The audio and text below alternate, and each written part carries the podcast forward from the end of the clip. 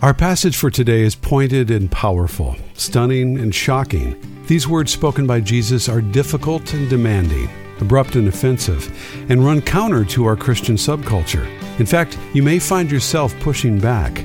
Let's resist the urge to dilute these demands and allow the full force of them to jar us out of complacent and comfortable Christianity.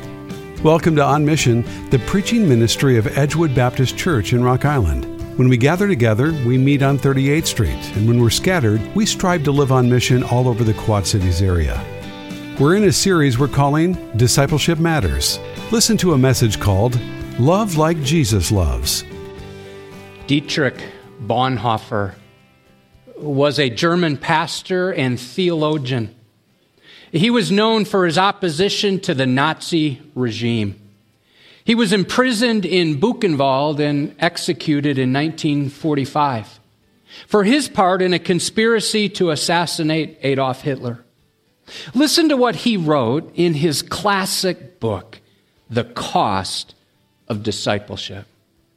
Cheap grace is the grace we bestow on ourselves. Cheap grace is grace without discipleship. Costly grace is the gospel, which must be sought again and again.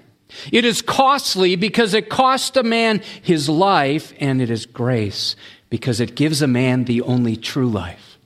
As we embark upon discipleship, we surrender ourselves to Christ in union with his death. When Christ calls a man, he bids him come and die. In our Discipleship Matters series, we've defined a disciple as someone who lovingly follows Jesus. That's just the first part. And intentionally helps others follow him. Two weeks ago, we were challenged to live not according to the ways of the world, but according to the truth of God's word. Last weekend, we established that love for one another is the distinctive mark of a disciple. Our passage for today is pointed, it's powerful, it's stunning, shocking, even. These words spoken by Jesus are difficult and demanding. They're abrupt, they're offensive. They run counter to our Christian subculture. In fact, you may find yourself pushing back. Well, let's resist the urge to dilute these demands and allow the full force of them to jar us out of complacent and comfortable Christianity. I'm going to invite you to stand in honor of God's word, and we're going to read our passage together found in Luke chapter 14. I invite you to read with me. Now, great crowds accompanied him, and he turned and he said to them, if anyone comes to me and does not hate his own father and mother and wife and children and brothers and sisters, yes, and even his own life, he cannot be my disciple. Whoever does not bear his own cross and come after me cannot be my disciple. You can have a seat. So, God, now would you help us to understand these words correctly, and by your Holy Spirit, would you apply them to our lives that we might live them out personally in our families, among our friends, at our workplace, in our neighborhood, on our campuses. We commit these moments now to you. Use them for your glory and to change us. In Jesus' name, amen. We make two observations before diving in. Observation number one this is an urgent evangelistic passage. So, in context, Jesus has just finished telling a parable about the importance of inviting people to his banquet. Well, you'll see it there, verse 23. And the master said to the servant, Go out to the highways and hedges and compel people to come in that my house may be filled. But secondly, this is a very demanding discipleship passage. Jesus gives some conditions to those who are considering following him.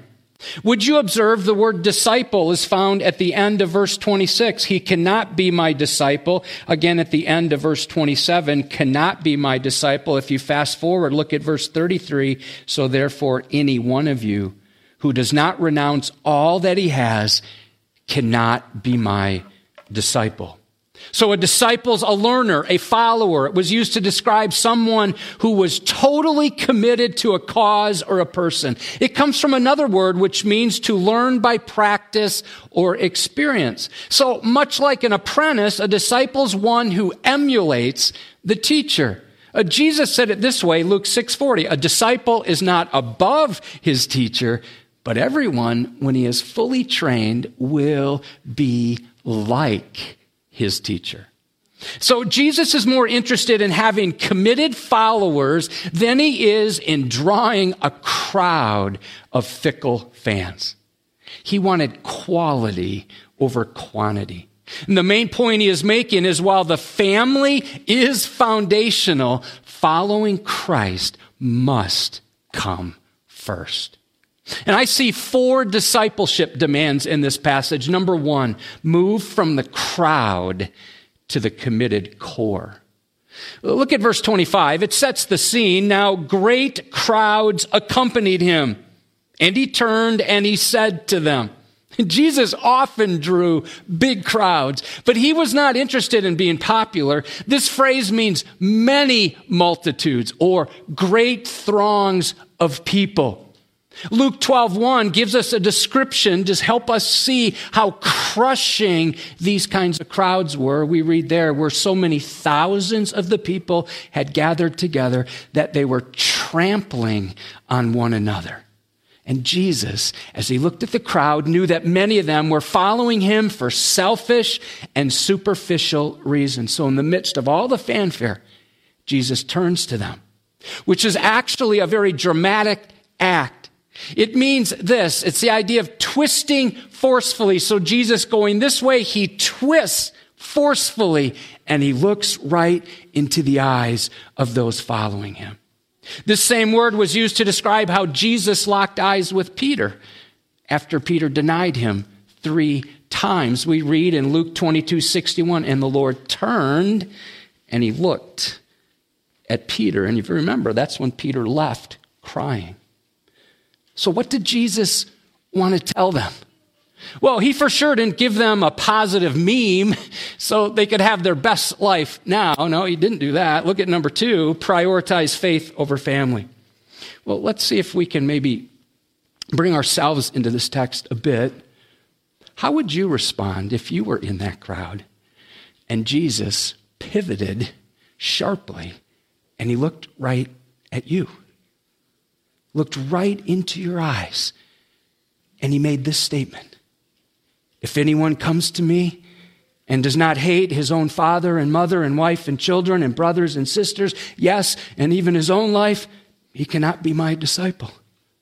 Let me remind you, these are the words of Jesus and they're intended for each one of us. Would you observe it says, if anyone comes to me, it's not just the super spiritual. It's not just the missionaries. No, it's anyone, which means it's every one of us. In his book called Amusing Ourselves to Death, Neil Postman writes this I'm not mistaken in saying that Christianity is a demanding and serious religion. When it is delivered as easy and amusing, well, then it's another kind of religion altogether. The crowd wanted what they thought Jesus would give them, not knowing that following Christ would cost them everything.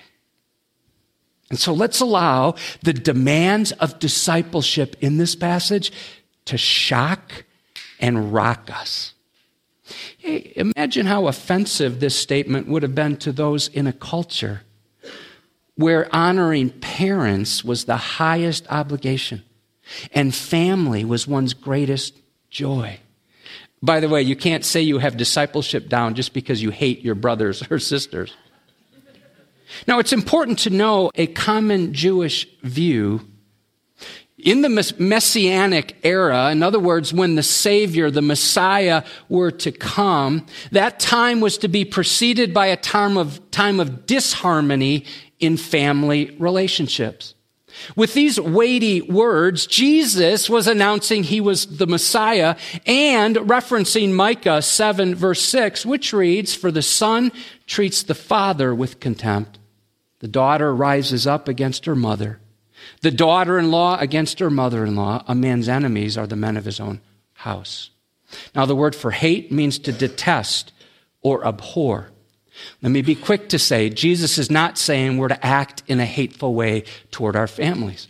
No, the Bible's clear. We're to honor our parents. Exodus 20, 12. Husbands are to love their wives and wives are to respect their husbands. Ephesians 5, 33. Dads are not to exasperate their kids. Ephesians 6, 4. Mothers are to love their husbands and children. Titus 2, 4. Grown children are to care for their parents when they're no longer able to do so. 1 Timothy 5, 8. So our challenge today is to understand this expression without minimizing the demands of discipleship. The bottom line is since there will inevitably be conflict between following Christ and family ties, you and I must prioritize faith over family. The word hate in the Bible often expresses priority and preference, not emotional hatred. A Hebrew idiom, in Hebrew idiom, hate can mean to love less. J. Vernon McGee offers this insight. A believer's love for Christ should be such that by comparison, it looks as if everything else is hatred. Warren Wiersbe offers a similar thought. Our love for Christ must be so strong that all other love is like hatred in comparison. The stress here is on the priority of love. Now, we know that that's behind the meaning because in Matthew chapter 10, verse 37, a parallel passage, Jesus says this Whoever loves father or mother more than me is not worthy of me. Whoever loves son or daughter more than me is not worthy of me. So in the world of the Bible, they didn't have lukewarm words for liking someone. They had two choices, love or hate. We see that in Genesis 29, 30 and 31, where it says that Jacob loved Rachel more than Leah. And in the very next verse, it describes her as being unloved. Unloved. Uh, so it's clear Jacob loved Rachel more. So in comparison, Leah was unloved. Jacob did not detest or have any hostility toward her. Now, having said that, Let's not minimize the cost to your relationships with family members when you faithfully follow Jesus Christ. And for some of you, your faith has already led to some family feuds. Maybe your parents don't understand your faith. Maybe your spouse doesn't share your spiritual priorities. Maybe your children think you're too fanatical. But one time, after Peter mentioned how much they had left in order to follow the Lord, Jesus said these words Mark 10, 29 and 30. Truly I say to you, there is no one who's left house or brothers or sisters or mother or father or children or lands for my sake and for the gospel who will not receive a hundredfold now in this time houses and brothers and sisters and mothers and children and lands. It's interesting, he adds, with persecutions. Jesus promised persecution and in the age to come, eternal life. So we're called to love and live for Christ first and foremost, even if our families don't follow him. So whatever you've lost because of Christ, you will receive a hundred times, listen, now in this time. What, what will you receive? Brothers, sisters. Hey, I have four sisters. I don't want a hundred, but, and mothers. So where do you get so many siblings? Where do you get parents? In the church. You see, your faith family is meant to be more substantial than the bonds of a physical family relationship. And it doesn't matter if you're here by yourself and some of you are, or you're engaging online alone, or if you're a child or a teenager, if you're single or married, if you're divorced or widowed or an empty nester, we are family. You know, I'm not going to sing that song for you either. So, before leaving the theme of faith and family, Kevin DeYoung describes two extremes related to families. This is quite helpful. The first is family as nothing. In this one, it'd be like the family is a straitjacket. A family's like like messing you up because you're not able to do what you want to do. In this view, kids are just, well, kids are to be seen and not heard or maybe not even seen. Well, let's go to the other extreme. If one extreme is family as nothing, the other extreme is family as everything. I don't have time to develop this, so let me just make one statement. If the sin of parents a generation ago was to ignore their family, today it's to make children our idols. But let me move on to number three. Love the Lord more than your life. Here, Jesus hits at the very heart of human relationships to make sure that following him comes first, and then he brings it closer to home by challenging all of us to lay aside our personal ambitions, our goals, uh, and our very lives. Well, listen again to what Jesus said. If anyone comes to me and does not hate even his own life, he cannot be my disciple.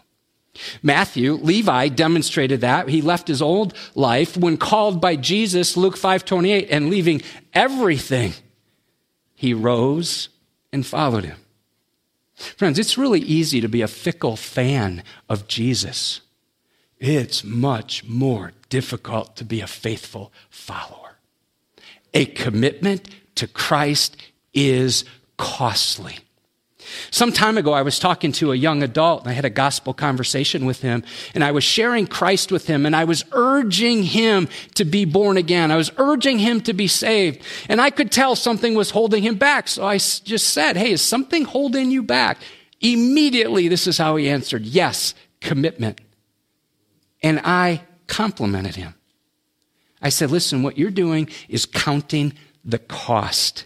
That's important to do because becoming a Christian means dying to self and living for the Savior for the rest of your life. You don't just add Jesus to your life like an app on your phone and keep living like you're living. No, He calls us to live for Him the rest of our life. Number four, fully surrender to His supremacy. Drop down to verse 27. Whoever does not bear his own cross and come after me cannot be my disciple. That word bear means to take up, to raise. Unfortunately, we've romanticized the cross. We've turned it into something we put on our walls or wear around our necks. Now, I'm not saying that's necessarily wrong, but let's remember the cross was carried by condemned criminals and it ended with a humiliating and excruciating execution. Everyone knew the person carrying a cross was saying goodbye to everything, and there was no turning back. So, according to Jesus, discipleship must involve death to self our independence, our agenda, our expectations. We'll drill more into that next weekend. But speaking of those who are completely committed to Christ, I think of our brothers and sisters in Christ who are being persecuted and some martyred for their faith. Revelation 12 11, for they loved not their lives even unto death. Well, let me ask a question. It's a couple questions. Are you willing? To renounce every person, every possession, and especially yourself in order to follow Christ. Let me ask it this way What is it that's keeping you from following fully? Is it commitment? An unholy habit? An ungodly relationship? You know it's wrong, but you don't want to stop? Is it sinful pleasure? In Pastor Ray's online revelation class this week, and many of us are taking advantage of that, he referenced the church at Ephesus that had abandoned the love that they had at first. And in Revelation 2 5, Jesus challenged them to remember, therefore, from where you have fallen, repent and do the works you did at first. Remember, repent, repeat. I like how one pastor summarized this passage. Salvation is both absolutely free, uh, and yet it costs you your very life. You receive it freely, no expense to you. But once you receive it, you've just committed everything you are and have to Jesus Christ. The best gift you can give to your family is for you to make your faith and their faith your top priority. The family's foundational, but following Christ must come first. And the way to enter the family of faith is by receiving what Jesus has done for you on the cross. John 1, 12 and 13. But to all who did receive him, to those who believed in his name, he gave the right to become children of God. That's how you enter God's family who were born not of blood, nor of the will of the flesh, nor of the will of man, but of God. So the key is not who you're related to, but whether or not you have repented and received Christ. Determined to follow Jesus as a devoted disciple for the rest of your life. Because when Christ calls you, he bids you to come and die. This is a call to discipleship. So we wanted to tell you about some ways Edgewood can help you take your next step with Jesus. We have about a dozen growth groups that meet on Sunday mornings, including a men's group and a group for women. We have three men's discipleship groups that meet during the week, along with some growth events scheduled for this fall. We also have discipleship opportunities for women, as well as several connecting events coming up. We also have groups for teens and young adults. We also have intentional one on one discipleship opportunities. Let's close with an excerpt from a book by Mark Buchanan called Your Church is Too Safe. Historian Daniel Boorstin documents a momentous shift that occurred in North America in the 19th century. We stopped calling people who went on trips travelers and started calling them tourists. Traveler literally means one who travails. He labors, suffers, endures. To get there, he immerses himself in a culture, learns the language and customs, lives with the locals, imitates the dress, eats what's set before him. He takes risks, some enormous, and makes sacrifices, some extravagant. He has tight scrapes and narrow escapes. He is gone for a long time. If he ever returns, he returns forever altered. A tourist? Not so. Tourist means literally one who goes in circles. He's only passing through, sampling wares, acquiring souvenirs. He retreats each night to what's safe and familiar. He picks up a word here, a phrase there, but the language and the world it's embedded in remains opaque and cryptic and vaguely menacing. He spectates and consumes. He returns to where he's come from with an album full of photos, a few mementos, a cheap hat. He's happy to be back. He declares there's no place like home. We've made a similar shift in the church. At some point, we stopped calling Christians disciples and started calling them believers. A disciple is one who follows and imitates Jesus. She loses her life in order to find it. She steeps in the language and culture of Christ until His Word and His world reshapes hers. A believer, not so. She holds certain beliefs, but how deep down these go depends on the weather or her mood. You can't be a disciple without being a believer. But here's the rub you can be a believer and not a disciple. You can say all the right things, think all the right things, believe all the right things, do all the right things, and still not follow and imitate Jesus. The kingdom of God is made up of travelers, but our churches are largely populated with tourists. The kingdom is full of disciples, but our churches are filled with believers. Are you a tourist or a traveler? Thanks for joining us for On Mission. If you'd like to hear more sermons like this one or want to learn more about the ministry of Edgewood, go to edgewoodbaptist.net or download our free mobile app on the Apple App Store or Google Play by searching for Edgewood QC. We'd love to have you as a guest at one of our three weekend services, Saturday at 5 or Sunday at 9 or 1045. My name is Matt Williams and I'm a member of Edgewood. Ethan Curry, also an Edgewood member, is serving as the producer of this program. We look forward to connecting with you again next weekend as we learn more about how to live on mission. Until then, go deep in God's Word and keep applying it to your world. On Mission is furnished by Edgewood Baptist in Rock Island, Illinois.